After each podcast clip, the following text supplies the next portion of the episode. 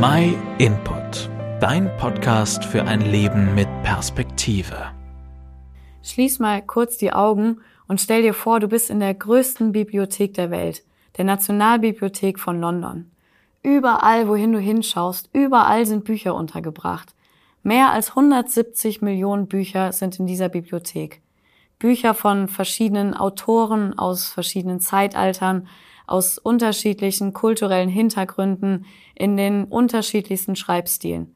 Das sind Geschichtsbücher, poetische Bücher, Gesetzesverfassungen, Romane. In dieser Bibliothek ist wirklich alles zu finden. Niemand käme da auf die Idee zu sagen, dass diese Bücher alle zusammenhängen, geschweige denn, dass sie sich gegenseitig ergänzen. Es sind fast alles Einzelstücke, die an sich nichts miteinander zu tun haben. Ich möchte dir mal eine relativ kleine Bibliothek vorstellen, die nur aus 66 Büchern besteht. Aber diese Bücher sind genauso von unterschiedlichen Autoren aus unterschiedlichen kulturellen und gesellschaftlichen Hintergründen in verschiedenen Zeitepochen in unterschiedlichen Literaturgattungen verfasst. Aber einen großen Unterschied gibt es.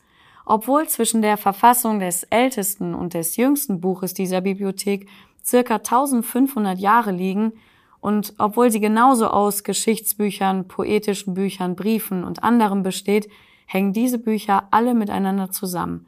Sie ergänzen und erklären sich und geben eine zusammenhängende Geschichte weiter, obwohl die Autoren zum größten Teil nichts voneinander gewusst haben. Diese Bibliothek, die ich meine, ist die Bibel. Und es soll in der nächsten Zeit ein wenig darum gehen, wie man sich in dieser Bibliothek zurechtfindet, wie sie eigentlich aufgebaut ist und wie man die Bibel lesen kann und dann auch noch einen Nutzen davon hat. Also mal ganz grob ist die Bibel in zwei Teile eingeteilt, das Alte und das Neue Testament. Der erste Teil, das Alte Testament, besteht aus 39 Büchern. Das erste Buch, das ist das erste Buch Mose, beginnt mit einem Bericht über den Anfang der Schöpfung und des Universums. Das Buch Maleachi ist das letzte Buch vom Alten Testament und wurde circa 400 Jahre vor Christus geschrieben. Dann kommt das Neue Testament das aus 27 Büchern besteht. Es beginnt mit dem Bericht über die Geburt und das Leben von Jesus Christus und endet in der Offenbarung mit einer Erzählung über die letzten Jahre der Welt, in der wir leben und einer Vorausschau über die Zukunft. Das Spannende an dieser Bibliothek ist, dass sie von Anfang bis Ende eine große Geschichte erzählt. Hier hat wirklich jedes Buch etwas mit dem anderen zu tun. Die einzelnen Bücher sind nochmal in kleinere Abschnitte, in Kapitel und Verse unterteilt, mit denen man sich einfach leichter orientieren kann.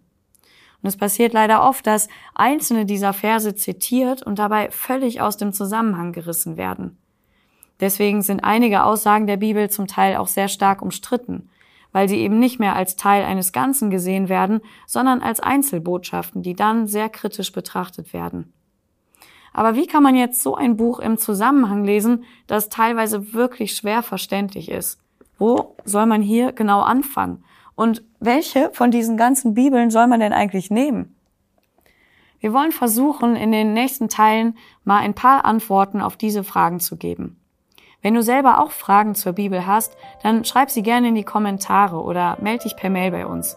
Wir sind echt gespannt, von dir zu hören. Vielen Dank, dass du dir den My Input Impuls angehört hast. Wenn du mehr wissen willst, geh auf unsere Website myinput.it oder folge uns auf YouTube, Facebook und Instagram.